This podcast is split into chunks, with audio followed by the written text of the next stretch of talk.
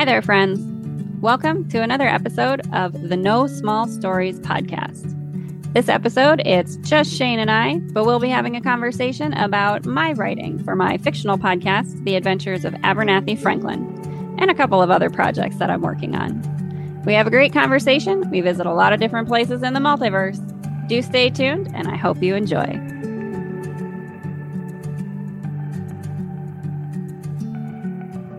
Well, welcome everyone to episode three of the No Small Stories podcast. This one's just going to be me and Shane having a conversation. We're going to take a turn and talk about my writing for a hot second. All right. So, and it's going to be a little bit weird because I'm used to kind of steering the the episodes, but we're going to give you the wheel this time, and we'll see how it goes. cool. Um, yeah, so much power. Um, With great power comes great responsibility. Exactly. Yeah. um, yeah. How did you get started with all this? What's What's your story? Um. Well, so what I'm writing right now is the fictional podcast. Um. Mm-hmm. Or I guess that's sort of like the where I would like to focus my energy and attention is uh, the Adventures of Abernathy Franklin. Mm-hmm. Um. And that started. So I've actually had the name Frankie which is one of the versions of Abernathy Franklin in my head and and the name Abernathy Franklin in my head since like college. Like I can remember when it came to my head this this like character idea I was making Thanksgiving at like a friendsgiving dinner with my roommate at the time and some other friends and it was just this kind of like little daydream that was in my head and of course you know life takes you a lot of different places and you don't always necessarily follow your your highest joy as much as as you would like to um mm-hmm. even though that is obviously the goal right? Right. But so sometime just before the pandemic started like just before lockdown uh, a friend of mine from high school reached out out of the blue. And i was always someone who, I, I used to write a lot of poetry especially um, in high school and middle school. Um, and a friend reached out to me and wanted my address for like one of those like family update cards not like a christmas card but like just mm-hmm. a fan you know. And um asked me if i was still writing. And as silly as it seems now i at the time was like oh yeah i used to like to write. Like i haven't been doing that. It, you know it was just it was kind of a strange little moment yeah, it um, comes and goes. It's uh, you know, it does, but passion. I kind of think that you know, I think the universe was kind of nudging me a little bit, like, hey, you know, get back into that. That's part of something that you really enjoy doing. You're supposed to be doing that. Mm-hmm. Um, so I joined this uh, website called Vocal, where you can um, they have like writing contests, or at least at the time they were having writing contests, and they would have certain prompts. And I was writing these short stories for these writing contests and they sort of all kept coming out Abernathy Franklin stories. You know, it was like just uh it just sort of happened that way. And I was I kept writing these little stories and I thought, you know, I'll just put it out as a podcast. We'll just see how it mm-hmm. goes. And so that's kind of how it started, but now it's um kind of just expanded into like I really just enjoy the characters. I enjoy seeing the stories that come into my mind and sort of it's it's kind of like a you know I think all writing to some extent is a little bit of sort of, you know, channeling of your higher self that, that there's stories that are, you know, stories that want to be written, stories that want to be told that like you're a, uh, to some degree a little bit the vessel through which those stories are able to express, right? It's sort of a co-creative situation. And so it's been really interesting for me to see the characters that kind of come about and how they develop and, and kind of have like the little I don't know if, if you ever experienced this in your writing, but you know, kind of like aha moments of of oh, that's who this character is, or this is what this little you know caveat is. It, it's a, an exciting thing when you have that happen. Mm-hmm. Uh, it's something I've, I've been wanting to experiment with uh, for a while, just because I've I've always written poetry. I always felt um, I don't know. I always feel intimidated writing writing a story and being able to um, I guess the biggest biggest thing is like plot for me. Uh, I'm like just like how can I create something that happens that like people are excited with and mm-hmm. you know that's um yeah keeps people following. Me. Like I feel like I'm great at characters because poetry is a sub you know it's it's like fleshing out like emotions and all that stuff. So like character studies are like yeah right. that's fine like that's fair enough you know that I could I could describe a character I could maybe even describe a character's history, but to make them do stuff was always was always tough for me. See, I think that's uh, I have a little bit of that myself, but that's what mm-hmm. I sort of the the way that I've been writing has been a very sort of I'm very fluid. I don't have a lot of mm-hmm. rules necessarily, right? Like right. the the whole idea of what I'm going into is like you know everything so and it's something that like frankie says uh one of the versions of abernathy like frankie's like i like to think of frankie as kind of being the highest version of abernathy franklin she's you know the the one that's always the most calm the one that's always not concerned about what's going on everything's a game mm. everything's fun you know and but she always says everything that you can think of exists somewhere in some dimension right, right? and so uh, that I think I kind of I, I really lean into that in the sense of the story being able to be fluid and not yeah. necessarily needing a lot of structure rules and you know not being super concerned about things like think the, the sort of classic formulaic things like you know we did talk about a little bit on the last podcast with Sean the the story arc structures that are kind of mm-hmm. what are expected in our human creation of storytelling since you know the epic of gilgamesh essentially. Right. Yeah. So i do like being a little bit more uh i don't know loosey goosey with it. So and you know i again though I, I started from a place of poetry too so maybe that's a little where it comes from. Yeah. Well and you know a lot of a lot of writers too um i'm trying to read more books on writing uh, whereas before i always felt like i was uh like I always felt like really lame like for doing that. And like I like I don't have to read a book on writing if I'm an actual writer or if I, you know, if I have any skill in it. Like I just I always put myself down about it. But um, the more I try to dig into the craft and and really figure it out and take advice from you know from writers who uh, have done the same thing, it's it's super helpful. But you know, they always say it's about an unraveling, and mm-hmm. I don't know. I guess if I can, you know, if I'm if I'm coming from a place of poetry to uh, I don't know, look at it as at least start off with like a stream of conscious, you know, stream of consciousness where it's just like, okay, what happens if this happens? And then I just, you know, take it from there. And then, you know, it's just, you know, w- words on the page to start with is, is, uh, is good enough for anybody. So. It is, yeah. You know, I think for me, it's it is everything that I do is very stream of consciousness. Partly because I think a lot of what I write just comes from like general daydreaming.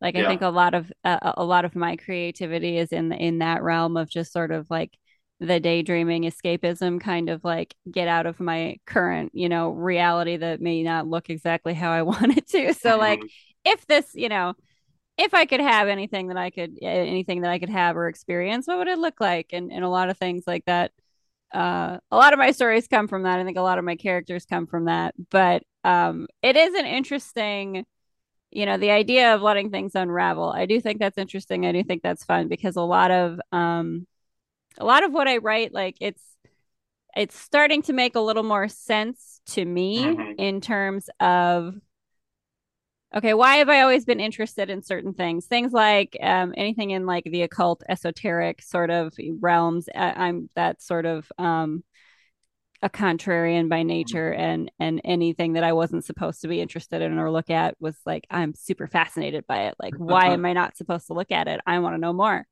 so but it's interesting because a lot of those things you know and and in the realm of like the paranormal and and these different concepts or even just like quantum physics because i'm a big fan of like quantum physics concepts and theories and it's it's interesting because since I've started writing, it's like, okay, I've I've been able to incorporate all these ideas and these interests and these fascinations that I have into the story arcs, into what the characters believe and and and the different sort of versions of Abernathy, like what what she experiences in her reality and in her particular slice of you know whatever multidimensional space she's in. Mm-hmm. it, it's um i don't know. It's interesting. It's been kind of it's a fun little unraveling of like oh that's why i like these things because look at how i can fit it into my story right. you know? yeah.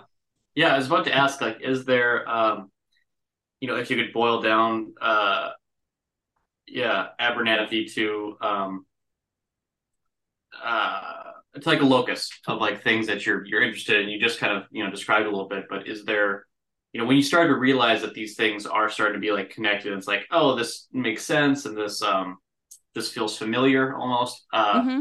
like when when was it or what was it about the character that uh you know whether it's her age or whether it's her background where you just kind of started to realize like oh this is why these are all like these go together now. Like it's not just you know kind of one off like this this is a story that goes I you know honestly the more that I've been writing and I haven't you know I'm not so far in, in terms of like putting out episodes of the podcast, but I have a lot of ideas of like, this is an episode and this is an episode and this is a story kind of thing that I just have to, you know, again, donate to our Patreon so that we can both have the time to sit down and write and spend more time with these things because they're going to be great entertainment for everyone.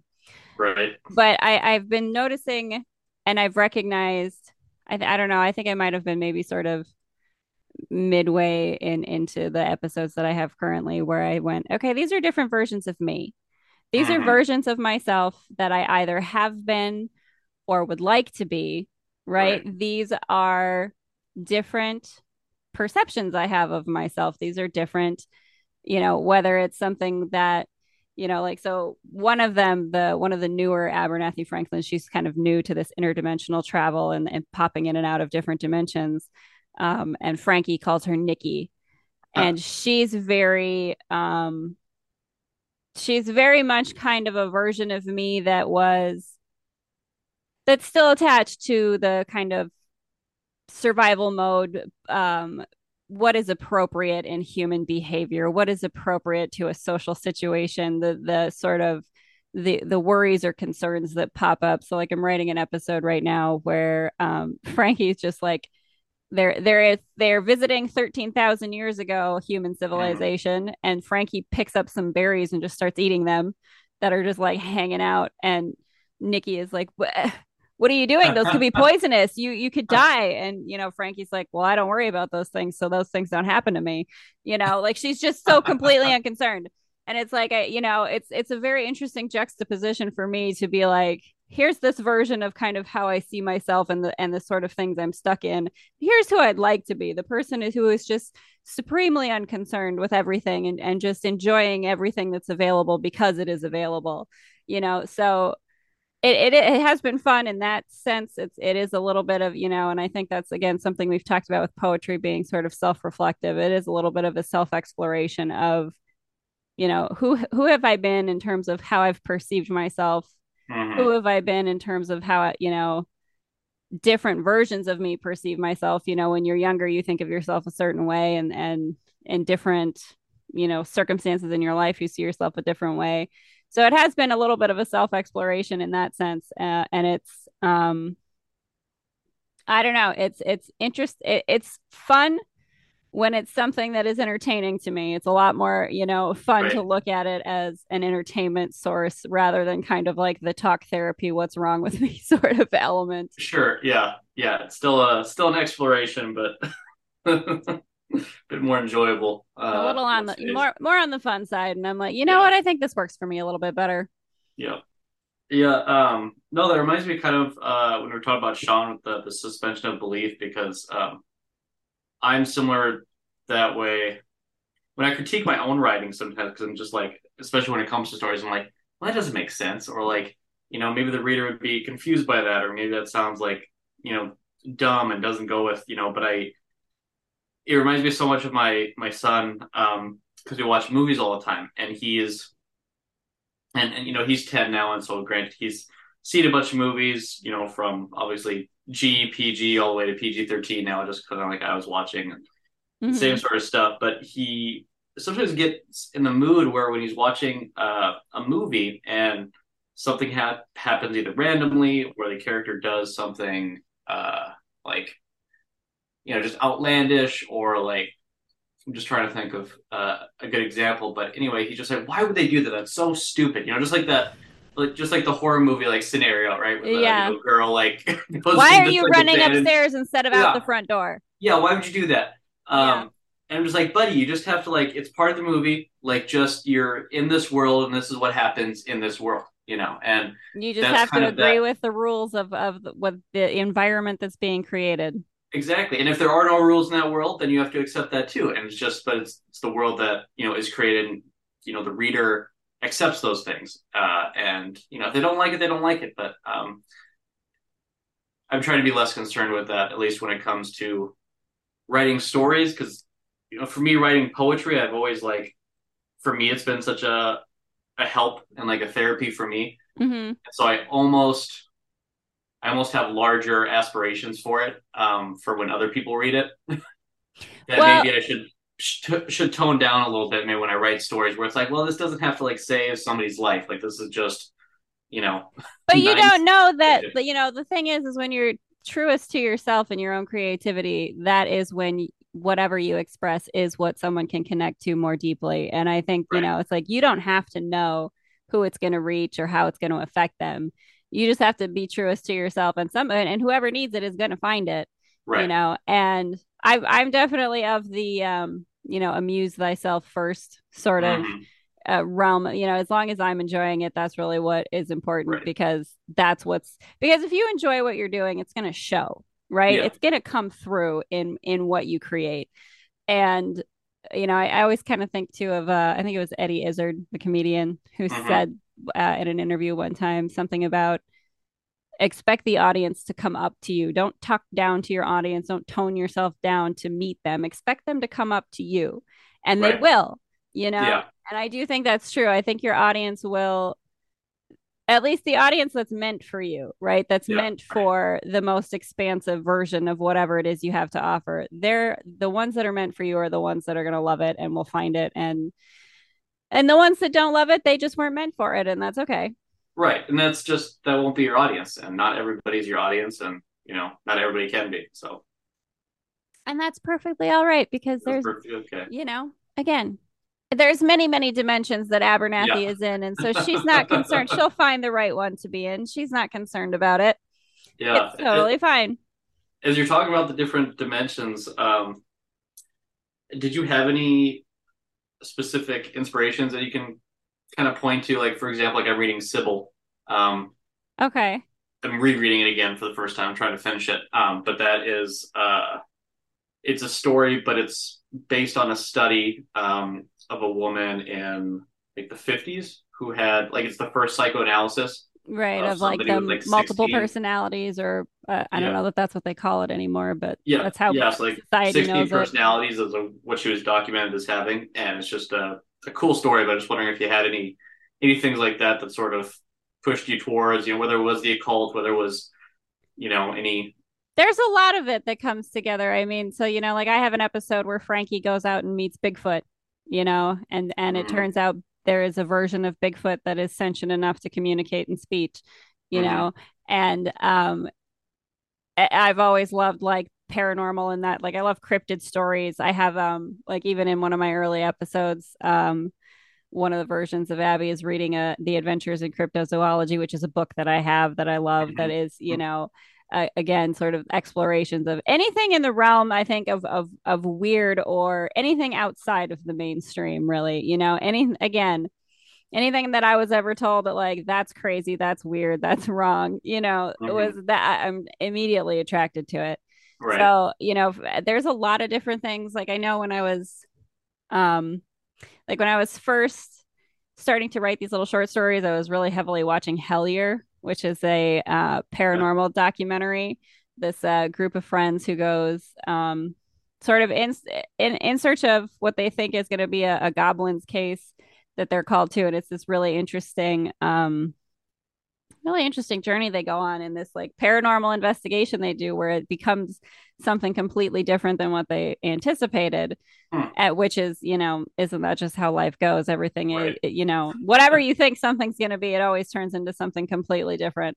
Yeah. And so you know there's a lot of different things for me. I definitely love the paranormal. Like i have so one of the episodes that i have one of the recent episodes there's a um so there's a version of abernathy franklin that actually transitioned to male at, at a young age at, in some dimension that um, it's not really, again, kind of fully explained. I like to do, uh, be a bit loose with details too, to like, I don't know, give people room to accept the concept and not necessarily require a really solid sort of detailed description. But essentially. This is a version of Abernathy. Um, goes by Fabian. Fabian transitioned as a like I think 16 year old if I remember how I wrote it correctly. I should mm-hmm. remember my own stories. But you know, I like to think the characters come to me a little bit, so I don't always uh yeah. you don't always know. But um Fabian uh Fabian's boyfriend is Brody and they go ghost hunting together. And so there's a version of Abby that goes by Natty, who like pops into their French villa on occasion just to sleep one off because she's been partying in her like favorite version of France.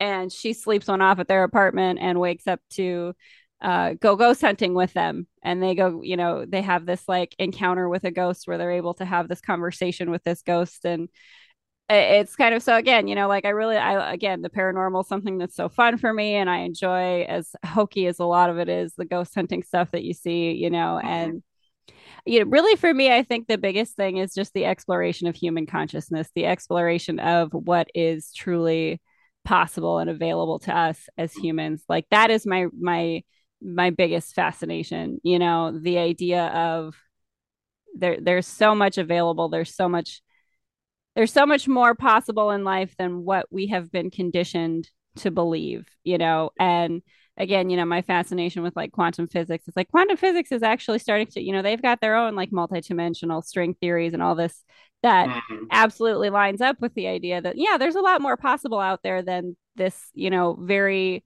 sort of limited understanding of existence that we have had for a very long time. And so that's um I think that's my biggest thing is just exploring the expansive ideas and mm-hmm. and the things that maybe push the boundaries a little bit of what we've always understood and experienced about our you know human existence and and what is reality you know that's kind of the big the big question that i like to explore like and you know again i go back to frankie she another thing she says all roads lead to el dorado and all truths are true so mm-hmm. whatever it is that you believe in you know whatever reality is that you think is reality well that's what your reality is because right.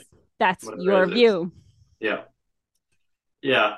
Were you a fan of uh ray bradbury or uh hitchhiker's guide to the galaxy? Oh i do love hitchhiker's guide. Hitchhiker's guide is definitely one that i i um i think i just re-listened to all three of those uh the first three books in the series anyway um a couple months ago. I i do. I love again, sort of the idea of like people get kind of stuck in the you know I, I love the whole you know they have this the big experiment to find the answers to the universe and everything mm-hmm. and and you know and the answer is 42 and right, it's yeah. like which uh, means nothing and yeah. you know it's just I I do I love that the sort of outrageousness of like we take life and existence so seriously and we think there's all these like ultimate answers or these ultimate truths and and it really it's like no it, eh, you know reality and life and and your existence has only the meaning that you give it you mm-hmm. know like life is meaningless ultimately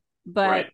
that's not a bad thing unless you say that it is like life has the meaning that you attach to it yeah you know?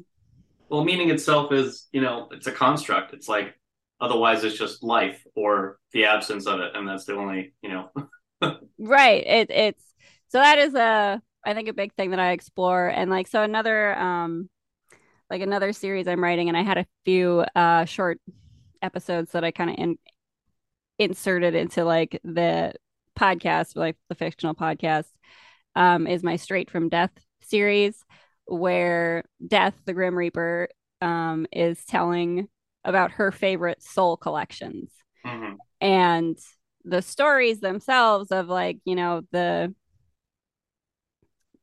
what we would consider, I would think, you know, it's maybe a little on the darker side. Like one of the first ones is uh has to do with like a cult. It's like a a sort of thwarted love story that becomes mm-hmm. this like cult situation and um essentially the stories are a bit tragic a bit dark a bit at the outset they look upsetting mm-hmm. but then at the end of it when death comes to collect these characters they have their life review and they look at it and recognize how beautiful every part of it that they lived was, what the value was, and everything that they experienced. That, you know, just because something might have been painful or you perceived it a certain way doesn't mean that that's how it was, doesn't mean that that your existence was somehow less than by any means, you know, and kind of the the overarching theme of that is like every experience is valuable, every life is valuable, everything that you live is of value to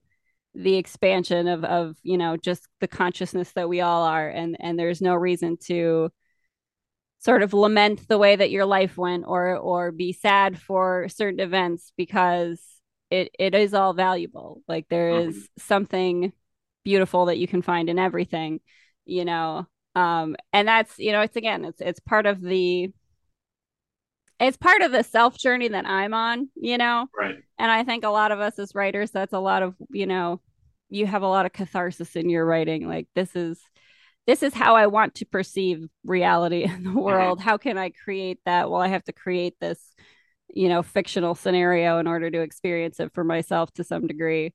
And, you know, it's got to externalize itself in this reality somehow. I don't know the how bit yet, but that's okay. Yeah. No, that's awesome. I uh yeah, I think on my poetry I'm, I think I'm just starting to get out of that phase, but before it was like it's just like a lot of backlog. It's like I've got a lot of feelings, emotions, mm-hmm. trauma, whatever that I'm like, I gotta feel and like figure out, you know, what the fuck is going on. the, the things you have to work through, like thing, yeah, you got to work through it. And now, you know, I maybe starting to get to that place where it's like, okay, now I can build the world that I want to, or now I can write about the world that I would that I would like. Um, and so it's definitely different. Um, yeah, I've always wondered about that uh, at the end of life because they say is it DHT? That's the chemical that like DMT. DMT. That's yeah, just like yeah, dumped in your brain, like right that like you know during the death rattle, the few like last seconds where it's like I just wonder what those flashes of memory I, are like. So it's so funny you say that. I have also been so like the um there's actually a study that they've been there that had been done a number of years ago uh, that I watched like a, a YouTube video on Graham Hancock who writes about uh, so he's a big inspiration for me. He's an investigative journalist, and he looks a lot more into like archaeology and um, sort of human history, and and mm-hmm. that's where kind of where I am with this like thirteen thousand years ago civilization.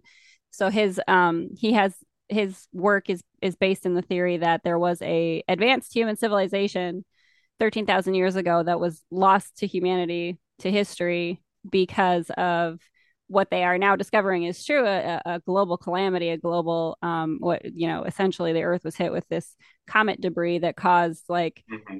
a snap that was a, a, instant sort of winter and like the flood myths that you hear about in different cultures and different religions mm-hmm. actually did happen on the planet there was like massive flood events these comet pieces hit these you know the ice caps and melted all this water and and there's so many pieces of land, you know, like huge swaths of land that are now underwater in the ocean that, you know, archaeology doesn't really explore, but that there mm-hmm. could be evidence of, of human civilizations that were far more advanced than what we believe in our current, you know, not right. to sound like ancient aliens, but, you know, mainstream science or mainstream archaeology. But, um, so it, that's something that I am exploring too, but I, it's, Sorry, I lost my train of thought just a little bit. But I do I it's one of those things that DMT, there it is, Graham Hancock. So there's another study that they did where they were actually giving people DMT intravenously like to kind of get them to record their experiences and the the really interesting thing was that people would come back with you know come out of the the the high or whatever you call it because your body does create DMT on its own and they you know they say that like dmt is a big factor in like your dream state and the yeah. things that happen in your dream state but what was interesting was that these people who had these these dmt experiences had similar descriptions of hmm. sort of the experiences that they had and like one of the things that graham hancock writes about too is um the experiences that like shamans have like like you're looking at cave paintings cave drawings mm-hmm. all over the world um, and and the experiences that shamans have and how there's a parallel in the imagery of cave paintings of like ancient people and the things that are experienced by people who are shamans who are going into like altered states of consciousness whether it's mm-hmm. You know through plant medicine or whatever they do so that's an interesting thing to me too like the idea that okay maybe there's this other layer to reality mm-hmm. that we don't experience or see regularly. But when you have that like high dosage of a chemical kick, whether it's DMT or a plant medicine, like you're suddenly sort of able to cut through the ego filter a little bit and see this kind of other layer that there is to existence that we just don't pay attention to usually right? Right. And so well, like we have a we're really good at like at um you know negating or dismissing like the common factor between all mm-hmm. humans right? We're like we're super easy like it's easy to get in a fight. It's easy to like yes. see all the differences and stuff but um I, I listen to sam harris sometimes and he's talked about uh psychedelics. He's talked about some of the some of the um experiences that he's had when he's on them and like one was like one of the first times that he took it and it almost feels like telepathy in a way or it's like you're yeah. you're able to connect with the person around you or next to you like without speaking and it just it feels yeah there's like this extra higher layer where it's like you don't have to communicate in a way you're having the same experience it's i don't know it's it's wild so I see, and that's the thing that, like, again, the, the idea of human consciousness, the interconnectivity of all of us, like, you know, so, and, and that's again more of that kind of like in the occult, esoteric, paranormal realm is where I was kind of introduced to it. But then I get interested in, in science and quantum physics and these studies like what Graham Hancock does, or, or these studies of people who do have very similar experiences like on psychedelics or, or um, in uh, various altered states of consciousness, however that happens and that's something that I really love exploring in my writing and uh, the idea of a multiverse of of parallel realities of mm-hmm. anything that you could think of anything that you might want in life already exists somewhere. You just have to figure out how to see it sort of. You have to figure out how do you cut through the subconscious programming that we've all been taught or the conditioning that we have that we've picked up from other humans in our life and to really start to see okay well where is the reality that i want to experience? Right. And how how do i allow myself to see that you know? And i do i love that. That's something that is uh, definitely very fascinating to me and especially like just that interconnectivity like you were saying having similar experiences you know? Like so i have two sisters and my younger sister who lives uh, nearby we hang like it happens all the time and it's so fun for me that where we kind of have like I, I, I might not be able to find a, a word or a name or something I'm mm-hmm. thinking of, but like she knows what it is right away, right? Or like we will start singing the same song at the same time, kind of thing. you know, like there's a lot of those little like where we sync up, right? And yeah. and obviously part of it is you know the familial thing and that we've just like spent so much time together, like we've lived together a number of different times throughout life, and so there there is that element of it but it, it, it's it's something that's fun for me now thinking of it in terms of that interconnectivity of human consciousness that you can have those i don't know if psychics necessarily the right yeah right the, you know terminology for it but those those things that happen where you just connect up with someone and and yeah. you know you do have you're having the same thought or you're having the same experience you know or it, it's kind of that idea too of um you know, you think about someone that maybe you haven't talked to in a while and then they call you or they text you yeah. and it's like, oh, I was just thinking about you, you know? So like just exploring that sort of, you know, what, what, are, what are the powers of the human mind to really create circumstances or to experience,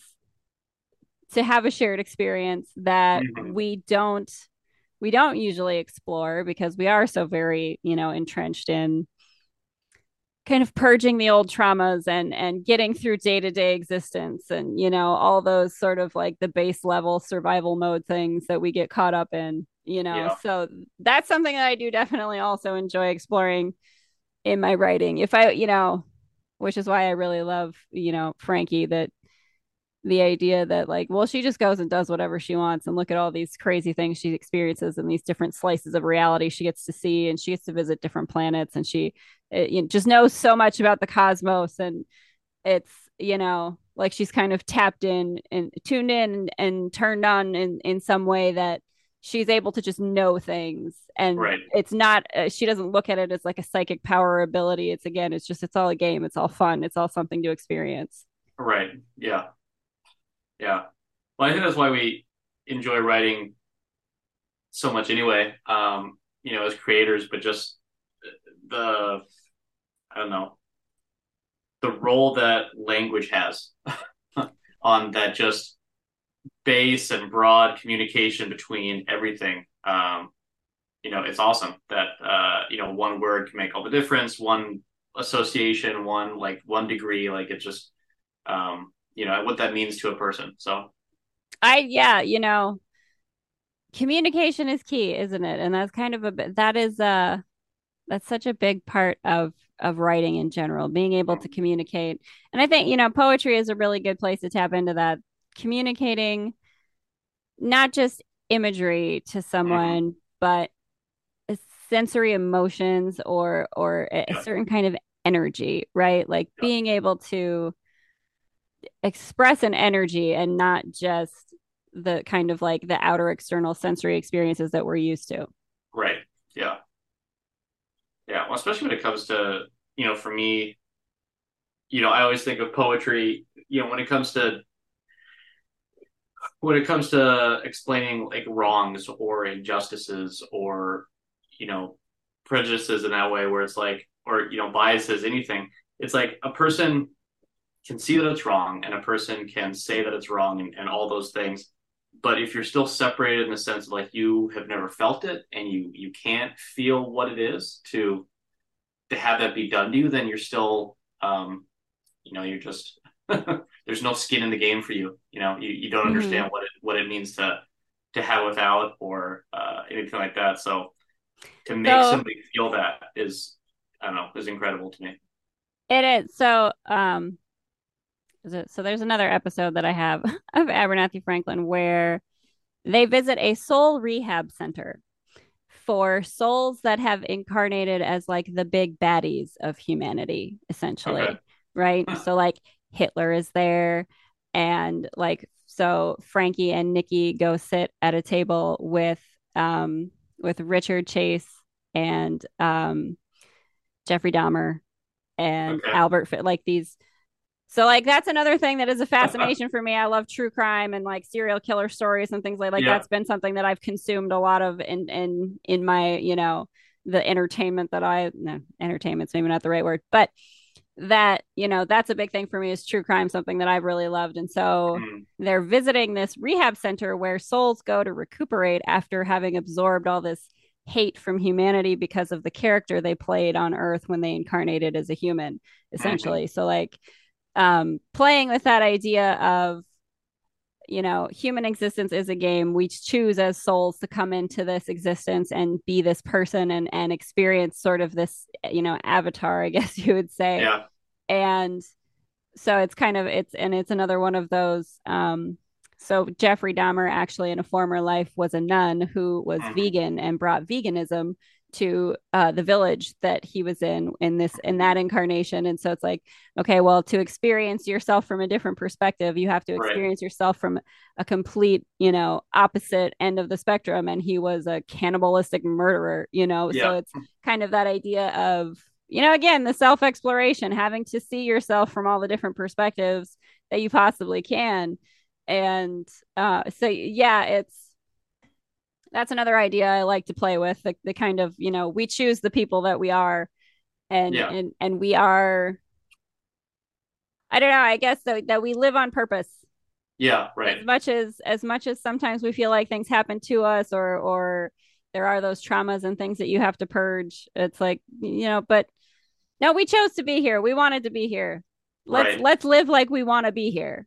Yeah yeah. Well that's um you know and i'm not uh authority or a follower or you know um, of anything of, of, of Hinduism, but just you know what I know of reincarnation, right? It's it's essentially like completing the cycle, right? Completing mm-hmm. the cycle of you know life experiences, right? And you've had one, but that's a very small, tiny part of the whole existence, and you have to keep on cycling back until like you get through all of it, and then you're complete, right? Right until you learn all the lessons that you intended to learn, and yeah. yeah that's something that I'm also interested in. I think there's some of that that I incorporate. Um, you know, those kind of Eastern religions, the the spiritual view of existence, and you know, kind of a soul's journey. It's you know, this one lifetime that you're in isn't the only sort of opportunity to experience humanity that you have right yeah. and and may not be the only one that you've ever done like this might not be your only ride you may have been in this rodeo a couple of times before, even if you don't remember it. And,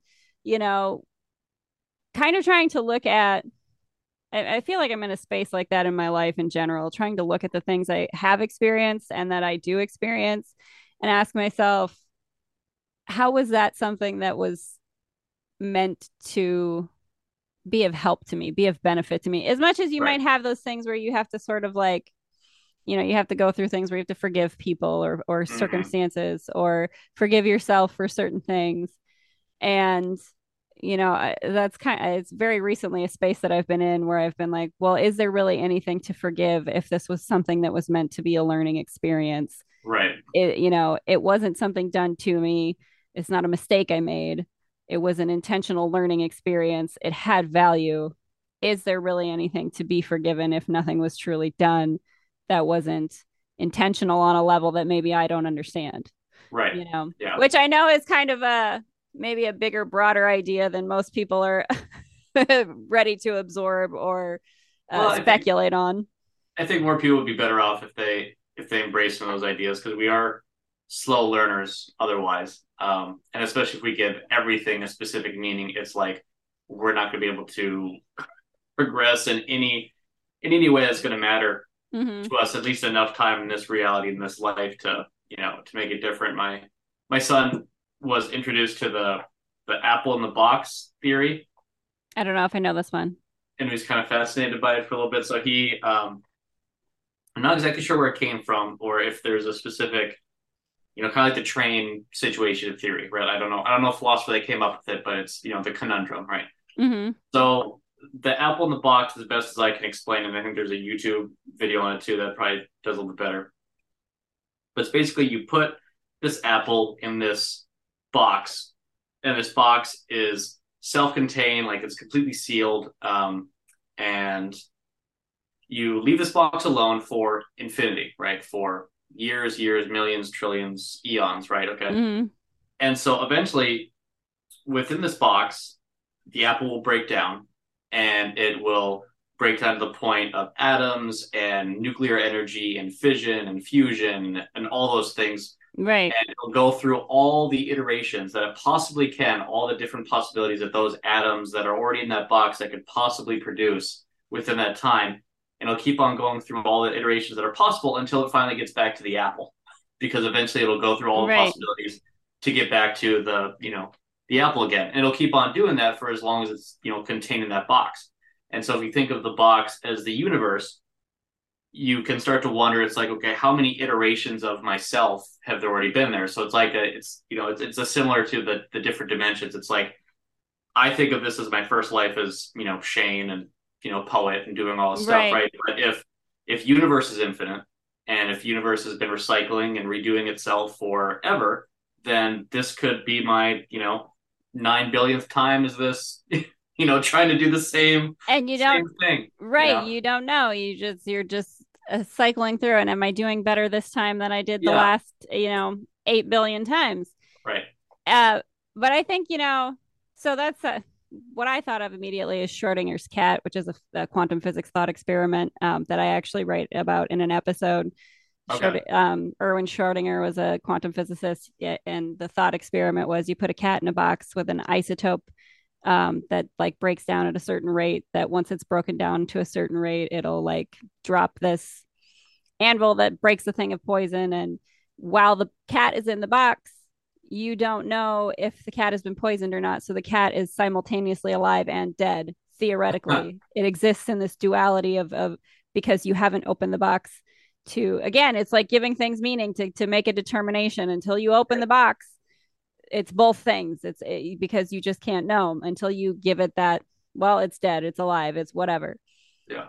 And no i, I do. That's again that's m- more of the concepts that i do really love exploring uh just the yeah that idea of you know maybe i have done this before. Maybe you know like you experience things like deja vu and think like oh i've done this and it, maybe Mhm. i have actually done this before. Or yeah. for me a thing that i've been experiencing a lot lately is um like kind of I, I call it the idea of like doppelgangers but essentially seeing people where i'm like i know you. I know i know your face i have uh-huh. no idea how i know you.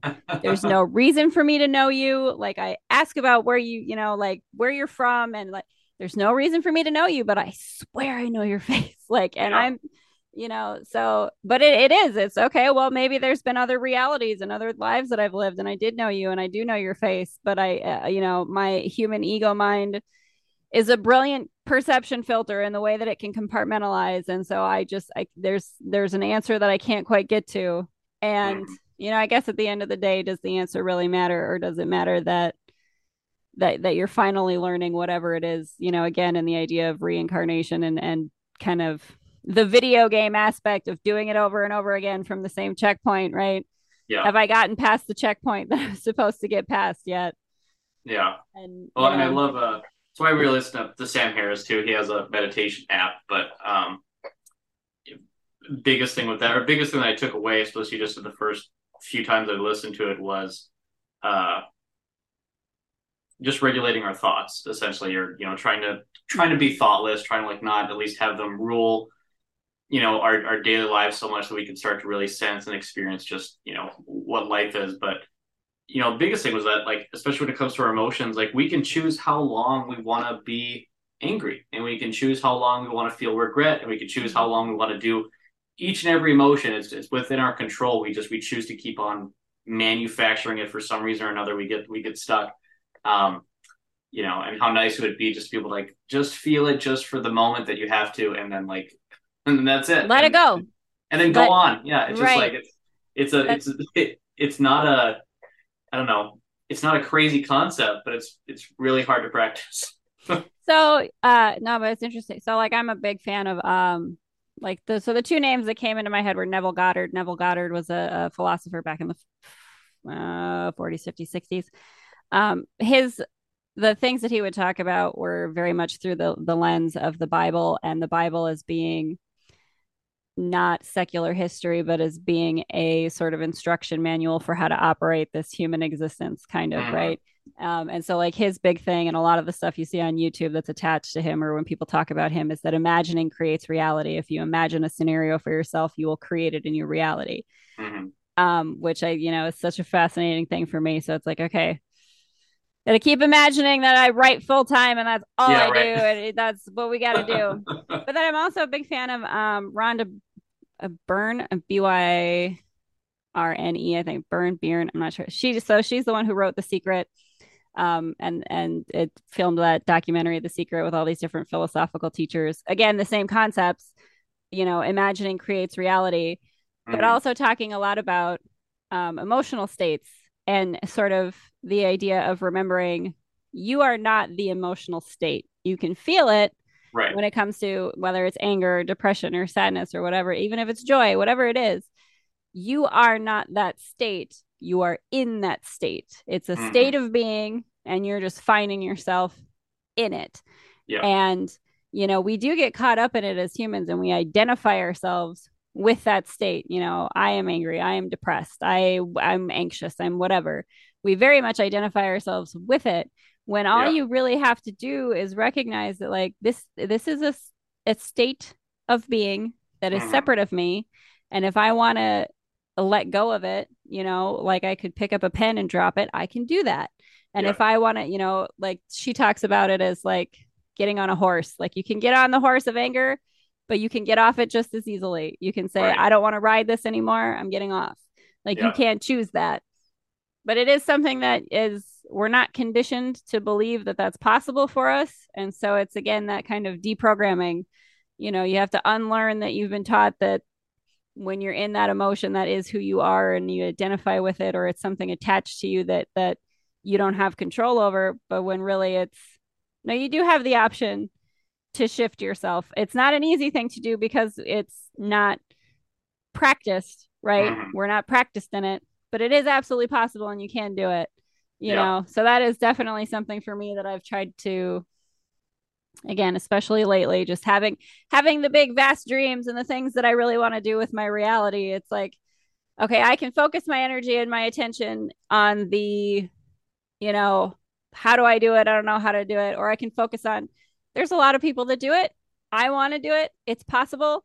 And right. I don't necessarily have to know how it'll happen, but if I just hold that vision and if I hold that that emotional state of what would it be like if it were true that the right things will come into my experience and it's you know some of it is partly because you are in a state of mind where you're able to see them whereas mm-hmm. if you are focused on the the negation of what you want well that's what you're going to notice but if yeah. you focus on what would that reality look like well then you start to notice the things that speak to what that reality is and and the puzzle kind of comes together on its own in a more effortless way you know yeah. so and that's definitely think- again concepts like this are i, I want to write those into what i write because i think they're a little bit big and broad for maybe main swaths of society and certainly you know the uh, conservative background we grew up in and i think that if you can present it in the form of entertainment that maybe those concepts are a little easier for people to swallow.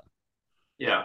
Well, when I think even of, uh, you know, that same hope, uh, you know, goes hand in hand with either, you know, religion or, you know, whatever your kind of big picture idea is, where it's like, regardless of whether it happens or not, that's not necessarily the, you know, the sense of it. It's like, but is it better for me to hope that there's going to be something later or there's going to be something afterwards? Not that I'm discounting this life because there's plenty of people that do that that I don't agree with, where it's like, no, still enjoy this one, like still go mm-hmm. for it, you know, on, on this level while you can.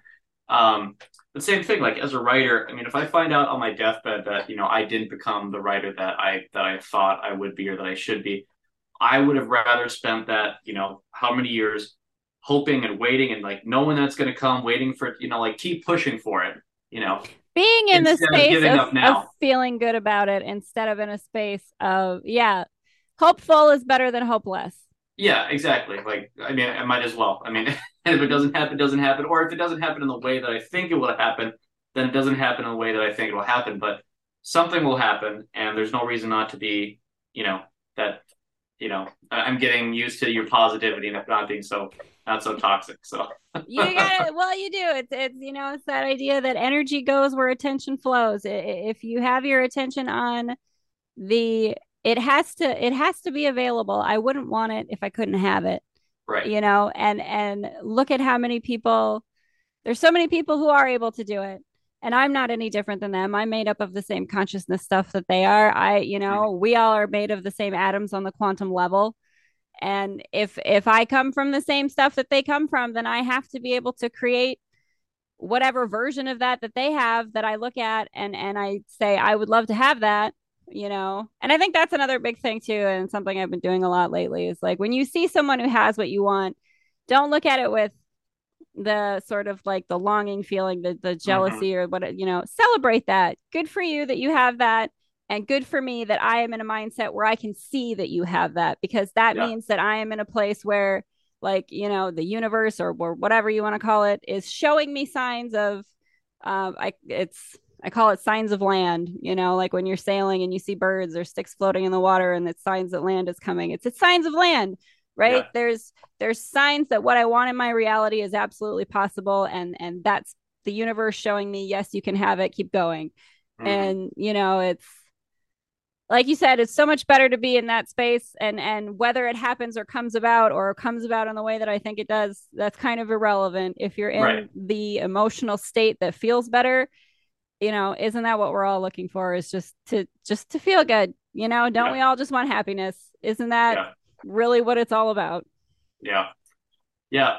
Speaking of, I want to bring up before uh just with the sci-fi stuff and alien civilizations or whatever. Have you seen Prometheus? Yes, I have. Um, like as soon as I watched it, like that is such a cool like, especially for like a kind of a half sci-fi, scary, you know, whatever thriller movie. Like it had a lot of good just philosophical stuff, and I'm like, oh, this is enjoyable. Well, you know, so I'm definitely I I do love you know um aliens and and mm-hmm. the life is out there because how arrogant would we be to think that we're the only sentient beings that are, you yeah. know in an infinitely expansive universe like such a primitive idea, right? So that is something that I do really love to explore, and that's definitely, you know, again in the, in the realm of of all the different things that I kind of go through the the paranormal, esoteric, uh, all those.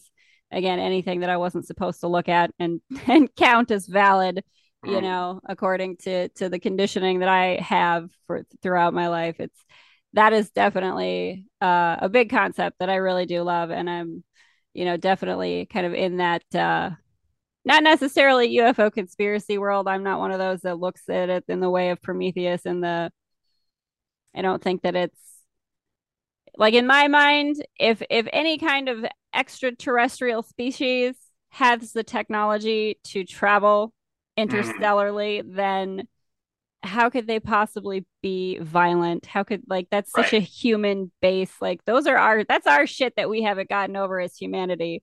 Like right how could we go out as a as a species out into the into the stars unless we got over that shit like there's you know i i just you know so that's for me one of those things that like alien movies in general anymore kind of i'm like i just don't think it would be that i don't think they're coming here to eat us or turn us into cattle because why would they right. they wouldn't have yeah. to well and the cool thing about at least what i thought was prometheus was that when they found the beings that created them you know like in their own image they were they were monsters they were like evil things. And so to just the idea that even if we were created by aliens or created by, you know, whatever something that we've like progressed past them in a better way, you know, like just just by just by the simple human experience that right. we've had to go through, that hopefully we've come out better than, you know, maybe we think than our origins you know and, those, and yeah. again isn't that the point of you know continuing through the incarnation cycle is to be better the next time than you were the last time and to right. be more expansive and to be in a space of more compassion of of less of the violence less of the war less of mm-hmm. the sort of you know fighting for resources like they're not renewable kind right. of thing yeah so yeah. that's yeah no that's definitely something that i also really love exploring in my writing and um you know some of the alien characters that i have i'm really excited to um again, you know, thank you, universe, in advance for giving me more time to write because I have these right. brilliant yeah. episodes exactly. that I would like to write. Thanks for the millions and millions of people that are watching yes! right and, now. And who are joining our Patreon, yeah. you wonderful, beautiful humans. We thank you so very much. It is so appreciated.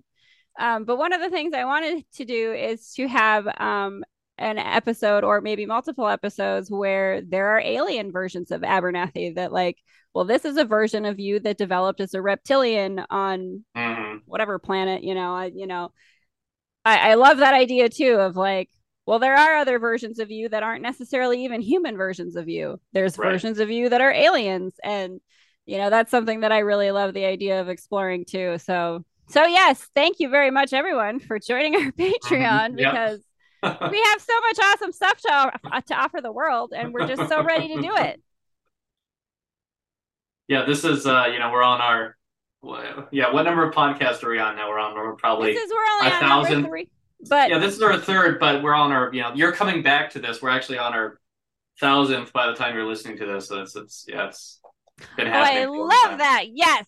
We're yeah. on episode 516. But thank yeah. you for coming all the way back to yeah, all the way back. number three. We appreciate you for going back through the catalog. Thank you. You get a gold star. I love it. Fantastic. Well, listen, you know what? I think you've done really well driving for this episode. Yeah. Uh, and we and isn't it great that at episode 516 we're both excellent drivers? Yes. Hooray yeah. for us. I love it. Well, thank you for uh exploring the sort of the the uh, more expansive ideas that I like that uh again, I think I have some like, you know, unconditioning I need to do and, and sort of being afraid to put them out there in terms of like people are going to think that I'm completely bonkers, you know, and nope, you got to put it out there and do it anyway because it, yeah, it yeah, is where my highest joy is at. If the world's not too bonkers for Sean, then yeah, I think he'll be okay. Right there, you go. Yeah, Sean's got some awesome ideas. Like just blow it up. Like those are those are. Follow it, do it. Somebody out yeah. there is going to resonate with it and like it. There's an audience for all of us. There's too many yeah. people on the planet for there not to be. Yeah. Awesome. Well, thank you all for listening, and thank you, Shane, mm-hmm. for this conversation. It's been of great. Course. Yeah. Look forward to, to, the next one. In. Yeah. Sounds good. See you next time. Mm-hmm.